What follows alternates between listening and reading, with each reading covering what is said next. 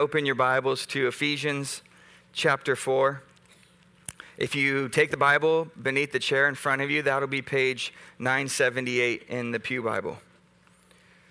We're going to be looking at Ephesians chapter 4, verses 25 to 32, uh, but we'll just begin reading in verse 17.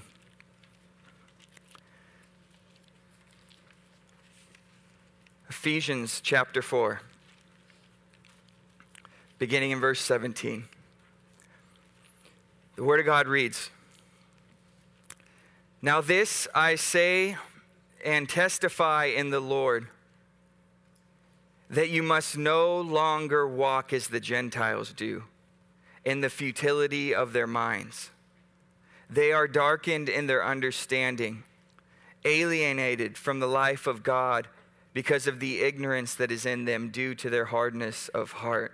They have become callous and have given themselves up to sensuality, greedy to practice every kind of impurity. But that is not the way you learned Christ.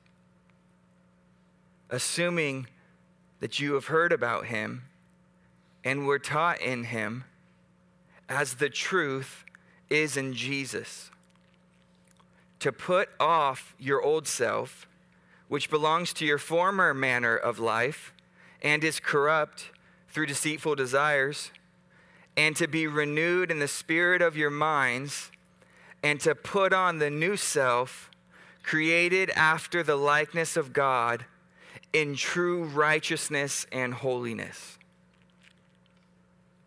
Now, for our text that we're focusing on this morning. Therefore, having put away falsehood, let each one of you speak the truth with his neighbor, for we are members one of another. Be angry and do not sin. Do not let the sun go down on your anger and give no opportunity to the devil. Let the thief no longer steal but rather let him labor, doing honest work with his own hands, so that he may have something to share with anyone in need. Let no corrupting talk come out of your mouths, but only such as is good for building up, as fits the occasion, that it may give grace to those who hear. And do not grieve the Holy Spirit of God by whom you were sealed for the day of redemption. Let all bitterness and wrath and anger and clamor and slander be put away from you, along with all malice. Be kind to one another, tenderhearted, forgiving one another, as God in Christ forgave you. Let's pray. Father in heaven, we thank you that you have made yourself known to us and that it, you have revealed yourself to us not only in the things that you have made in this world, but also specifically through your Son. Thank you, Lord, for sending your Son to come and to save sinners like us. Thank you, Lord, for showing us Him who is the way and the truth and the life. And thank you, Lord, that by your grace we have come to know Christ. Thank you, Lord, that we have been taught about Him and that we know Him. God, thank you for every person you put in every single individual's life in this room that told them anything true of Christ. May we be forever grateful for those people, Lord. And may we, Father, remember the encouragements, the admonitions, the instructions that they gave us, that they learned from Christ, so that we might live and follow Christ and in following Christ, follow in the footsteps of you, our Father in heaven. Lord, we seek to imitate you. Lord, we seek to put on the new self and live this new life in Christ in such a way that we bear your likeness and live in true righteousness and holiness. Please, oh God, help us to that end, we pray in Jesus' mighty name. Amen. Amen. God decided to make known to us his holy and righteous character through his Son. And when we look to Jesus, and when we've learned about Jesus, we learn about the one who is the very image of the invisible God, that one who bears the closest resemblance possible to God the Father. And so when we learn about Christ, we learn about what it looks like to live like our Father in heaven. And that's the thrust of what Paul is seeking for believers to do in their new life. He wants them to forgive one another as God in Christ forgave you. Thus, we're following the example of God. And shortly later, he says that therefore be imitators of God as beloved children. And above that, says that in verse 24 of chapter 4 that we're to put on the new self. This is the, the new life that we've been called to live, and then that we progressively live more and more, which is a life that is created, it says here, after the likeness of God in true righteousness and holiness.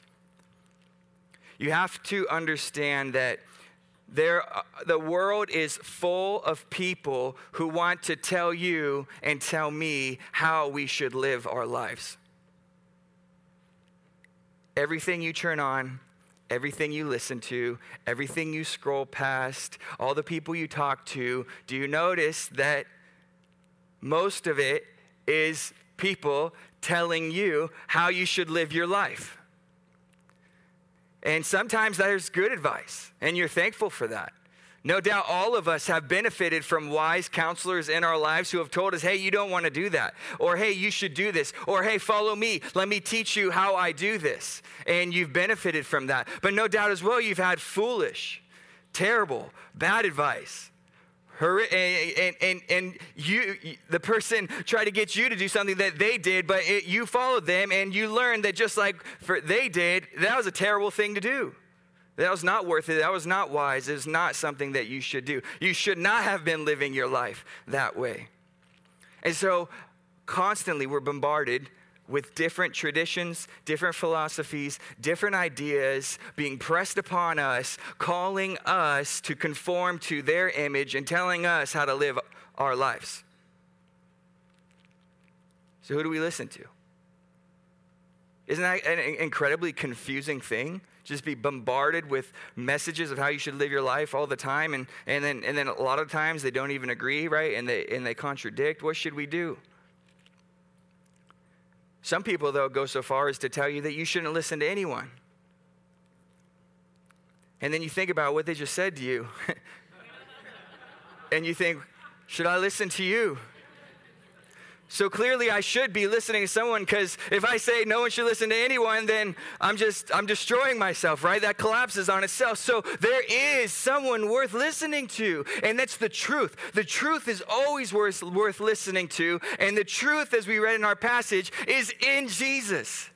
And we learned of Jesus and we learned the truth. And so we learned this new life of following Christ is to look like His. And when it looks like His, it looks like His Father's.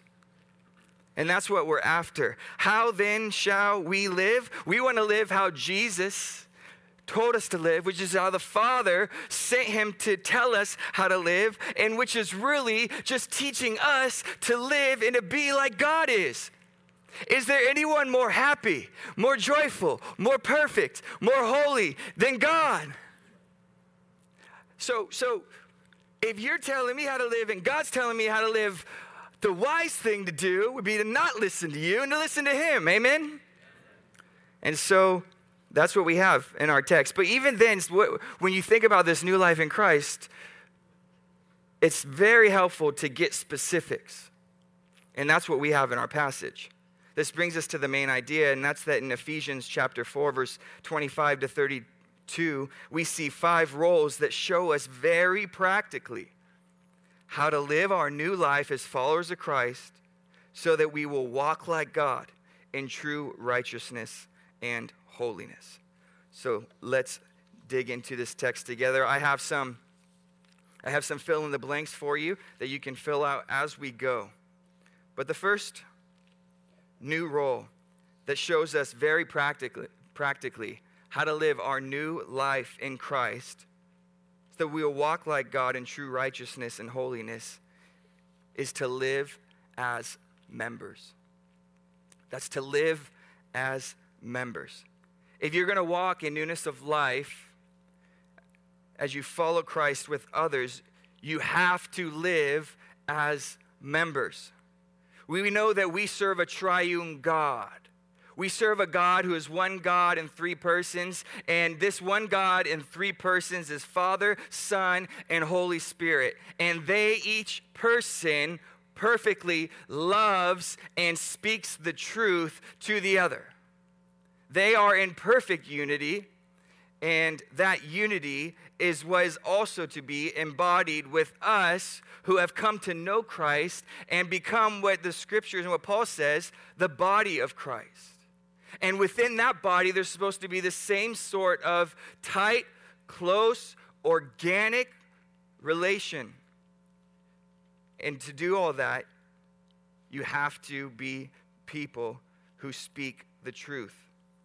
We see in chapter 4, verse 25, that this new life requires putting away falsehood and each one, one of us speaking the truth with his neighbor.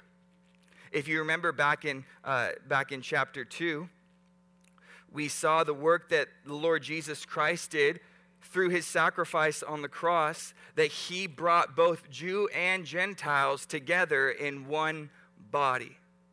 He made both Jews and Gentiles members of the body of Christ. A member is like my arm. You do not want to separate members. You do not want to divide members. You need all the members working together, Paul says in chapter 4, in order for there to be, uh, with each part working properly, the ability for this body to grow and to function and to build itself up in love. And so, if you are going to wonder, how, what am I going to do in this new life of serving Christ? You need to keep in mind that you must live as members. And I'm getting that because verse 25 says that put away falsehood and let each of you speak the truth with his neighbor, for we are members one of another. What happens if the members don't speak the truth to each other? Can you imagine a uh, 100 meter uh, hurdles runner blasting out of that, you know, position. And that leg says, "Yep, this hurdle's coming, and I'm going to go right over it," uh, only to get close and then have that leg not move at all. What's going to happen? You're going to plow through that. You might break your leg or your neck, and you're going to you're going to crash and you're going to fall. The members of the body have to speak the truth to each other. This is of greatest importance. In order to do that and fulfill that role, there's two responsibilities. The first is to put away falsehood, which essentially means to stop lying. It's to stop deceiving. It's to have nothing to do with anything that is, that is false. How many of you like being lied to? How many of you want to work closely, side by side, with another person who is not telling you the truth, who is lying to you, who is hiding things from you, who is covering things, who, who thinks, oh, I can't trust this person with the whole story, so I'm just going to give them half the story, even though I know the whole story. And even though by selling them half the story, they're going to make a decision on half the story and be misled. How many of you want to work with a person like that? So, in order for us to serve as members and fulfill that role, we have the responsibility of putting away falsehood when you don't tell the truth, when you don't speak the truth to one another, you, you don't feel that you can trust each other. And when you can't trust each other, it totally shatters unity. And when you shatter the unity, then you shatter all hopes of being a, a united, efficient, powerfully working unit. The body cannot work if it is not working together, it cannot work properly if it's not working together. And so, in order to do that, we have to put off all falsehood, lying. It has no place in our new life in Christ. But the second responsibility is not just to put off the lying and the deceit, but to put on truthful speech.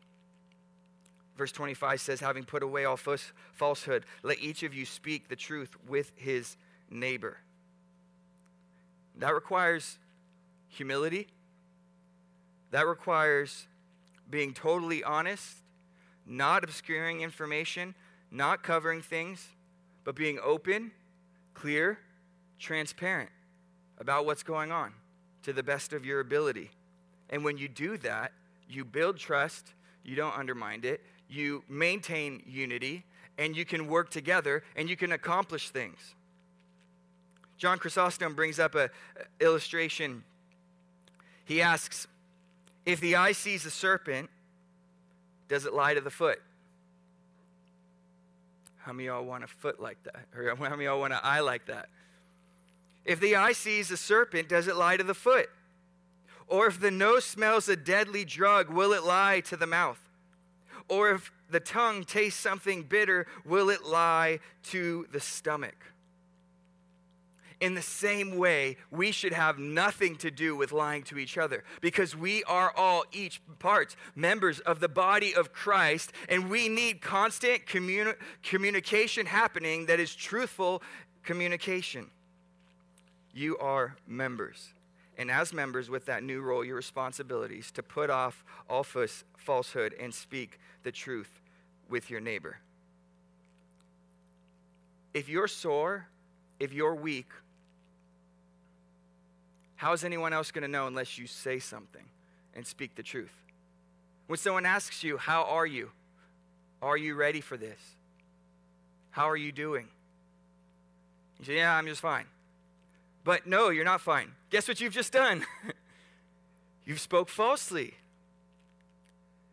You see, when, when, when, a part of my body is hurting, then it sends that message, and the rest of the body can do what? It can compensate for that. It's crazy how much the body can still do while you have members that are tired and members that are hurting because of the ability to do that. Because they can send this communication to each other, and they can say, Oh, I need help. Oh, you need help. I'm going to do a little bit extra.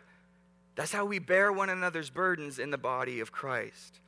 And so, how should we live? We should live as members who speak the truth and who communicate honestly with each other. And when we do that, we are being truth speakers and we're following in the footsteps of our Father in heaven. We're following Jesus, who is the truth and who spoke the truth, and the God who cannot lie. So may we, as members, have nothing to do with lies. And I just take a moment to ask you are you speaking the truth to each other?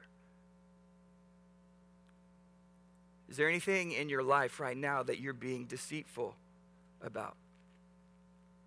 Anything that you're hiding? Information you're withholding from someone to benefit yourself and not them? Speak the truth. Speak the truth. As members, we must speak the truth. So, how shall we live? We should live as members. But secondly, also, as soldiers. The next very practical role that's given to us here and how we are to live our new life as followers of Christ is that role of soldiers. Live as soldiers. Verse 26 and 27 says this Be angry and do not sin. Do not let the sun go down on your anger, and give no opportunity to the devil. Did you see it? Live as soldiers. Some of you thinking, I'm not following at all. Okay, let's jump to chapter 6 then, real quick. You notice that we have mention of the devil. We jump to chapter 6, verse 10. It says, Finally be strong in the Lord and in the strength of his might, and put on the whole armor of God, that you may be able to stand against the schemes of the devil. Are you feeling a little bit more like a soldier now? Okay.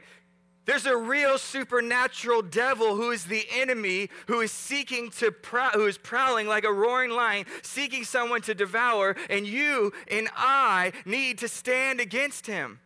So be strong and stand against the schemes of the devil. Going on in chapter 6, verse 12 For we do not wrestle against flesh and blood, but against rulers and authorities, against the cosmic powers over this present darkness, against the spiritual forces in the heavenly places. Therefore, take up the whole armor of God that you may be able to withstand in the evil day, and having done all, to stand firm. We have it would have been nice for us to be born into a world that was completely at peace, where everyone was on the same side. But that's not the world we were born into. We were born on the battlefield. We were, we were born in the very midst of a spiritual war. That war is between God and his angels and those whom he has redeemed, and with the devil and demons and all those who are following after the devil and those demons. And what we find is that we were all born into this world, and guess what? We were born on the wrong side. We were born, according to Ephesians chapter 2, in a place where we were dead in our trespasses and sins in which we once walked. And he says, following the course of this world, following the prince of the power of the air, speaking of Satan, the spirit that is now at work in the sons of disobedience. And Paul says, among whom we all once lived. So you and I were born in the middle of a spiritual war, and we were born on the wrong side. And we did not even care that we were on the wrong side till we learned of Christ. And then we began to see that he will defeat the devil and that he has conquered the devil on the cross and he has conquered death and he has ascended to heaven and he's going to come back and he's going to reign over everything. He's going to take the devil and his demons and those who follow him and throw them and torture them in the lake of fire for all eternity. That's the wrong side to be on. But that's the side we were born on. But by God's grace, every single believer here has then been born again onto the right side. Now you are in the Lord's army. Now you are serving Christ, who is the captain, who is the Lord of hosts. And so live as soldiers. And here you may, you, you, you may be wondering what does anger have to do with living as soldiers? What does anger have to do with spiritual warfare? And you may think it's not a big deal. I can be angry at my brothers and sisters in Christ, and I can harbor bitterness and hatred against them, and, and there's, you know, it's not, not a big deal. Wrong. It is a big deal. Because essentially, what this text is saying is that you are, by doing that, opening, giving entry, inviting Satan, the enemy, to come in instead of holding the line, defending the line. You're breaking the line and saying, Come in here, buddy, coming through this way, and go ahead and wreak havoc on us all. Destroy the whole camp. That's how serious bitterness, unforgiveness, malice is. That's how serious it is when we do not reconcile immediately. We totally fail as soldiers. We compromise our defense. And every moment that we are not united, every moment that a believer has bitterness against another believer, is an opportunity for the enemy to attack and destroy. So it's crucial that we deal with anger in a way that's appropriate. Now, if you're a soldier, uh, you know that just because you're a part of an army does not mean that the rest of those people in that army are perfect. And one of the easiest ways to destroy your enemy is to divide your enemy from within your enemy, within their camp. If you can get them to turn against each other within, then you can attack and assault from without. Jesus says that a, a house divided against itself cannot stand right? So this is this is common knowledge. Get the people to, to, to turn towards each other and to fight and to bicker and to not reconcile. And guess what? They're distracted and they're weak and they're vulnerable to attack now because they got their eyes on each other rather than standing watch. And so we have to we have to take anger seriously paul's Paul's statement here is be angry and do not sin. That shows us something important. When you are sinned against, our natural response, and it's a normal response, is to be angry. That shouldn't have happened. You shouldn't have done that. How does God feel when sins are committed? You shouldn't have done that. That is morally repulsive in my eyes. Repent we should have that same sort of response. So there's a way to be angry and not sin.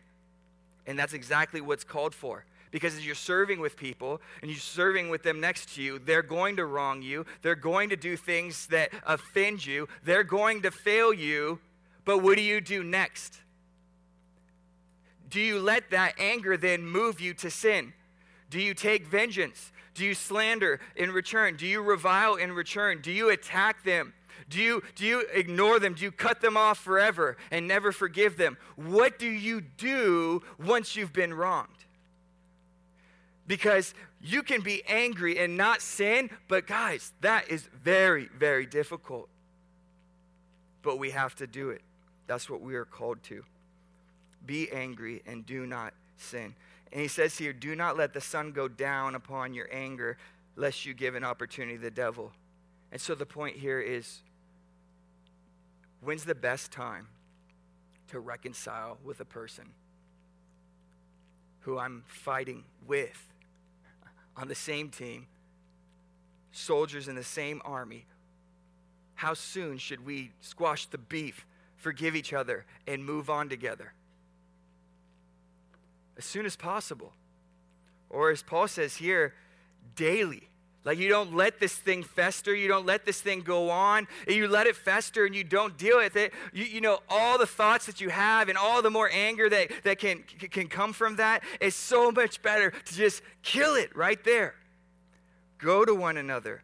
I think a text that Paul has in mind here is Leviticus chapter 19. He says uh, in verse 17, You shall not hate your brother in your heart, but you shall reason frankly with your neighbor, lest you incur sin because of him. You shall not take vengeance or bear grudge against the sons of your own people, but you shall love your neighbor as yourself. I am the Lord. So, did somebody hurt you? What do you do? I'm just going to hate them in my heart for a few weeks and then pray about what to do next. no. Go and reason frankly. Go be a truth, speak, speak the truth in love to your neighbor. That hurt me. That, that I felt that you sinned against me by doing this or by saying this. Go win your brother, show them their sin. And Jesus says, as often as your brother comes to you and says, I repent, you forgive him as much as 70, you know, seven times 70 or whatever, in a day, even. This is what soldiers do to stay united, to stay working together to hold the line uh, and to be a united group. So live as a soldier. So we have live as members, live as soldiers, and this leads to third, live as providers. If you're going to live your new life in Jesus Christ, then you need to understand and fulfill the new role that you have now as providers. We see this in verse 28 says, Let the thief no longer steal, but rather let him labor, doing honest work with his own hands, so that he may have something to share with anyone in need.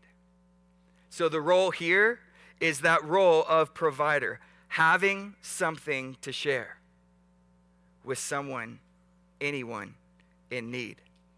And the responsibilities, in order for you to do that, you have first negatively, let the thief no longer steal. Then you have the second positively, but rather let him labor doing honest work with his own hands. And so, this new life in Christ, you are given a role, and that role is the role of provider. And when you fulfill that role as provider, guess whose footsteps you're following in? You're following the Lord Jesus, and he's following his Father, whom the Father, through the Son, by the Spirit, created everything and provides everything for everyone and sustains everything. And he's dependent upon no one. And he always has something to give. And so you're following like your father, and you are walking uh, like him when you are living as a provider. Now, there's a way to live and walk as a provider that is not righteous and is not holy. And we're not after that. Remember in chapter 4, we're, we, we're putting on the new self that's created after the likeness of God in true righteousness and holiness. That means that we must provide like God provides. God provides in all morally beneficial, righteous ways. There is no unholiness or unrighteousness in his provision.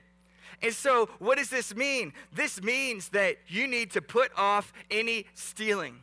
You need to put off any thievery. You need to put off any of this taking without permission that which belongs to someone else, temptations that you have in your heart. And you need to provide positively, genuinely, honestly, hardworkingly for yourself and for others. Are any of you guys stealing? whether from your parents, whether from your job, from your employer, from your children, from your grandparents, from your neighbor, from the government. Are you taking without permission that which belongs to someone else? If you are, you may think, oh, I'm doing it for good reason. Oh, I'm doing it because I, I, need to, I need to provide.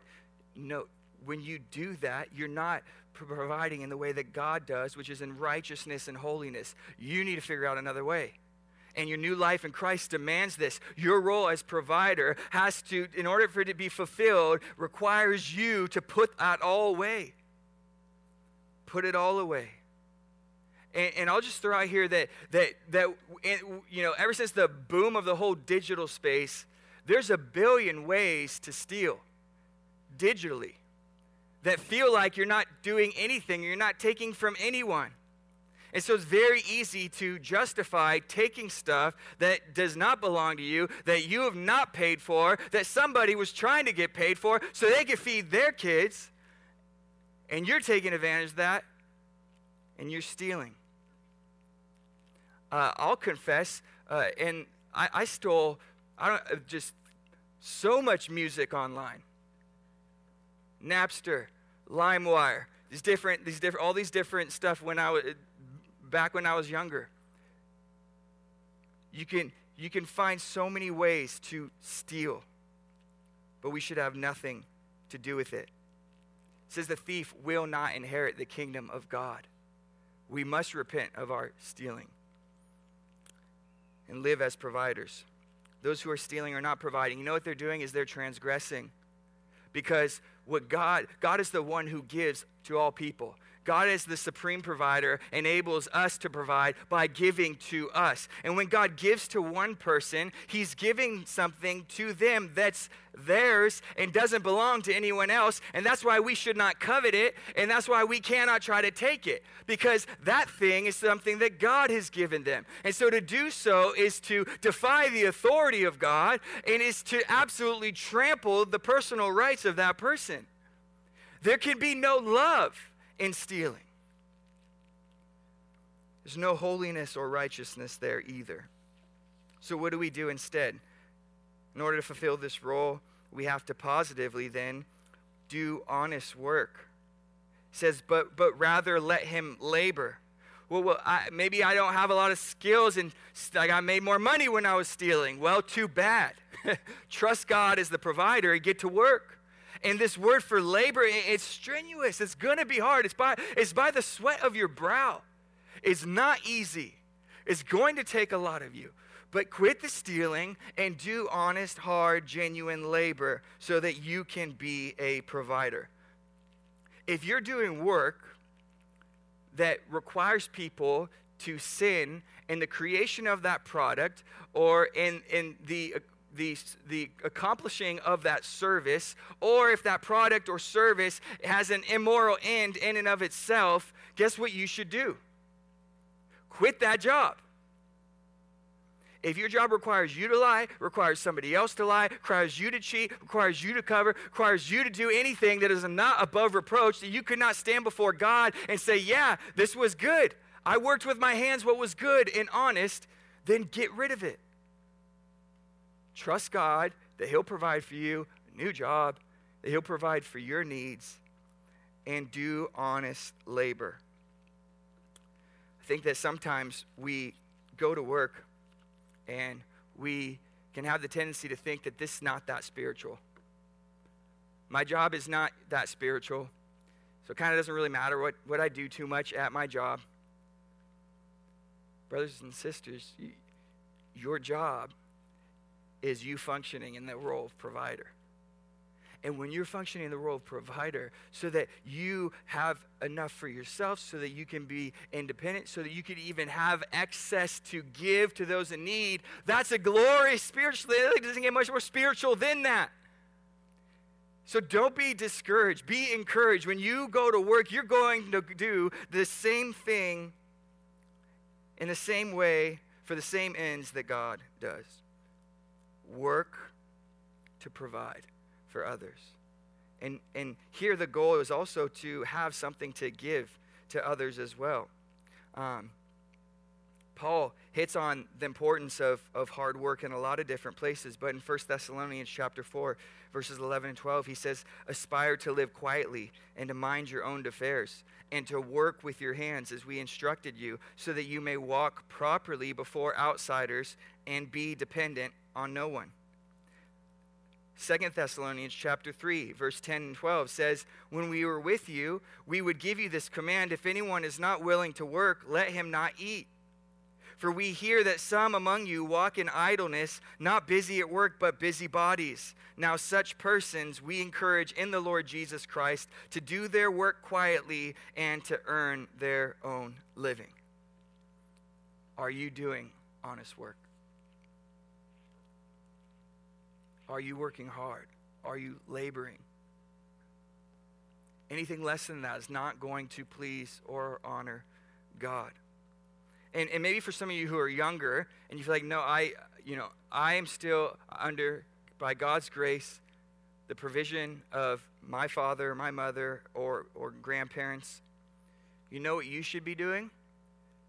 Working hard to support them and the ways that they're providing for your family and the families around.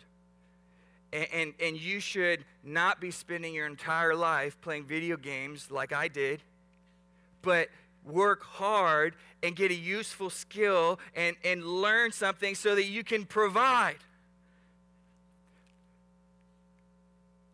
You want to be a provider. That's what you're called to in Christ. So live as that. And if you're not there yet as a young person, work towards it and keep working towards it so that you can have something to give to those who are in need as well. John 10:10 10, 10 says that the thief comes only to steal and to kill and destroy. But Jesus says, "I came that they may have life and have it abundantly." May we through our providing in a small way do the same. This leads to the fourth practical way for us as followers of Christ to live our new life. How should we live? We should live as members, we should live as soldiers, we should live as providers, and now, fourth, we should live as builders. Live as builders. In verse 29 through 30, we read, Let no corrupting talk come out of your mouths, but only such as is good for building up as fits the occasion, that it may give grace to those who hear. And do not grieve the Holy Spirit of God, by whom you were sealed for the day of redemption. You see, if you're going to put away the old man and you're going to put on the new man, and if you're going to be renewed in your mind and walk in a manner worthy of the gospel, if you're going to if you're going to do this work that you you have been called to, you must live as a builder. You're not building with your hands, but you're building people up with your words. And so our speech is the means by which we construct and edify others. Look at how Paul has mentioned this back in chapter 4, verse 15. He says, Rather, speaking the truth in love, we are to grow up in every way to him who is the head. So, the means by which we build each other up is through speaking and with our words. In order to accomplish that role, we have two responsibilities. The first, negatively, to let no corrupting talk come out of our mouths. And then the second, uh, positively, to speak only that which is good for building up. Let's think first about that first part. If you're going to fulfill the role as builder with your words, then that means that you don't use words that don't do building. And you don't use words that destroy. You don't use words that tear down your brother or your sister in Christ. You are careful every word is precious and is, a, is, is to be like a little gift wrapped present for the person next to you.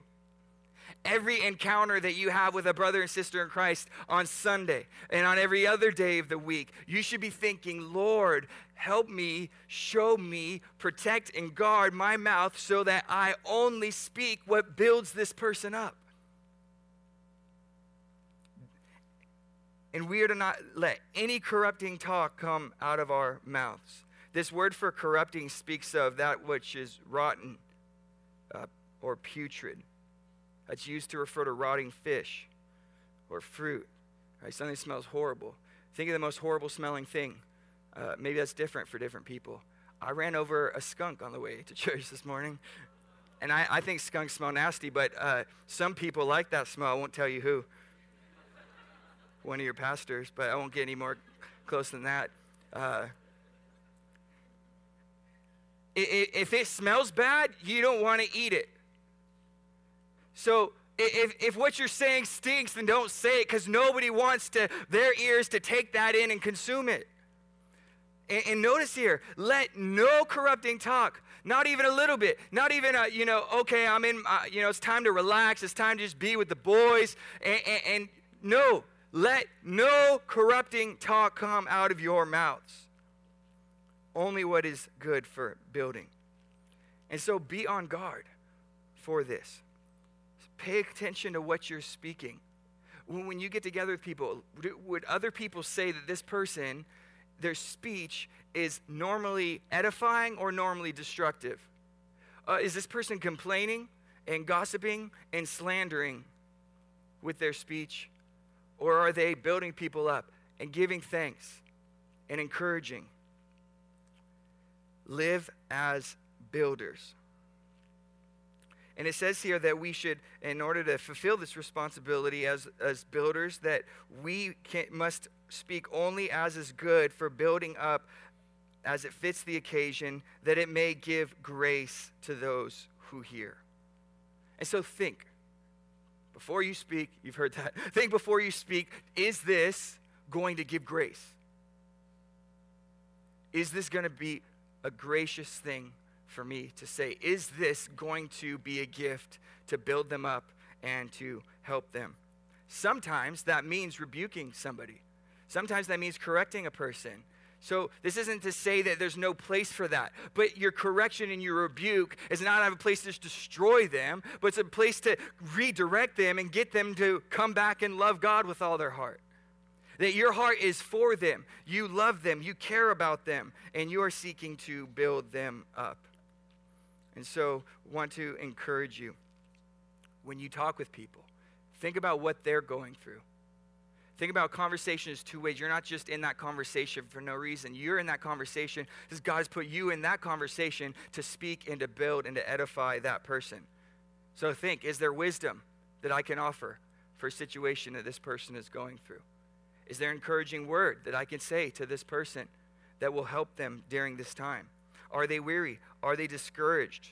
Is there something that I can do to build them up? Is there something I can do to offload them? Is there a tangible way I can bless them? Is there a connection I can make to someone who can help them? Think about all these things and speak them and serve and build one another up. We are builders. And so we must live as builders, put off all that which does not build up, and only speak for other people's edification. And when you do that, not only will you be edifying people, but you will also not grieve the Holy Spirit. Notice this verse says that uh, right after you know, speaking only what builds up, that it may give grace to those who hear. It says, And do not grieve the Holy Spirit of God, by whom you were sealed for the day of redemption. So when you speak in a way that tears down, guess what you're doing? You're grieving the Holy Spirit who just who, who built you guys up. The Holy Spirit who's dwelling in you. The Holy Spirit who has sealed each and every single one of us who have believed in Christ. The Holy Spirit who each of us has received as a down payment as a, a, first installation of the glory that is to be revealed on the day when we have our full glorified resurrected bodies and enjoy our life with Christ for all eternity with each other. So we have no business tearing one another down, and it, to do so grieves the Holy Spirit. I love what R.A. Torrey says on grieving the Holy Spirit. He's, he, he says here, it's a longer quote but he says there's perhaps no passage in the entire Bible in which the personality of the Holy Spirit comes out more tenderly and touchingly than in Ephesians 4:30. And grieve not the Holy Spirit of God, whereby ye are, ye are saved until the day of redemption. He says here grief is ascribed to the Holy Spirit. The Holy Spirit is not a blind, impersonal influence or power that comes into our lives to illuminate, sanctify, and empower them. No, He is immeasurably more than that. He is a holy person who comes to dwell in our hearts, who sees clearly every act we perform, every word we speak, every thought we entertain, even the most fleeting fancy that is allowed to pass through our minds. And if there is any act or word or deed that is impure, unholy, unkind, selfish, mean, petty, or untrue, this infinitely holy one is deeply grieved by it. I know of no thought that will help one more than this to lead a holy life and to walk softly in the presence of the Holy One. And he says, How often a young man is kept back from yielding to the temptations that surround young manhood by the thought that if he should yield to the temptation that now assails him, his holy mother might hear of it and would be grieved beyond expression. How often some young man has had his hand upon the door of some place of sin that he's about to enter and thought, if I should enter there, my mother might hear of it and it'd nearly kill her. And he has turned his back upon that door and gone away to lead a pure life that he might not grieve his mother. But there's one who is holier than any mother, one who is more sensitive against sin than the purest woman who ever walked this earth, and who loves us as even no mother ever loved, and who dwells in our hearts. And if we are really Christians, he sees every act we do by day or under the cover of night. He hears every word, public or private. He sees every thought we entertain. And he is grieved by it. If we allow those words, grieve not the Holy Spirit of God, to sink into our hearts and become the motto of our lives, they will keep us from many a sin. So before you speak that word that tears down, remember the Holy Spirit in your midst and in your heart and in that person's heart. And grieve not the Holy Spirit of God. You want to know how to make the Holy Spirit happy? Speak words that edify. Speak words that encourage. Speak words of affirmation. Speak words of love. Speak and give grace as there is need. And this leads then to our last role in our passage that shows us very practically how to live our new life in Christ. How shall we live? We should live as members, soldiers, providers, builders, and last as peacemakers. We see this in the last two verses of our passage. It says, we see that the role is this role, uh, role of peacemaker. Uh, that's essentially what's going on here. The responsibilities, first listed negatively, let all bitterness and wrath and anger and clamor and slander be put away from you, along with all malice. And then positively, be kind to one another, tender hearted, forgiving one another, as God in Christ forgave you. Live as peacemakers live as peacemakers. The, the bitterness that's described here is resentment and hatred in the heart. Mention here of wrath and anger and clamor and slander all together uh, s- speaks of a, a sinful anger. And not only that, but uh, it's, it's, it's, it's loud. It's clamor, it's shouts and screaming and being angry at the people, being fighting. Uh, a lot of times with this, slander comes along with it because you're so mad at a person that you just want to say something that's going to hurt them or destroy them or their reputation. All of this is unrighteous and unholy. And we should have nothing to do with it. None of it belongs in our new life in Christ. And so we have to put it all away. If you're here and you're struggling with any of those things, with any believer or within your home, confess it, repent of it, get accountability for it, grow in it, so that your home is a place of peace and your family being a place of peace can also bring peace to others and have peace in the local church. Live as peacemakers. Instead of all of those, those vices listed, we are to be, take up the responsibility as peacemakers to do the exact opposite.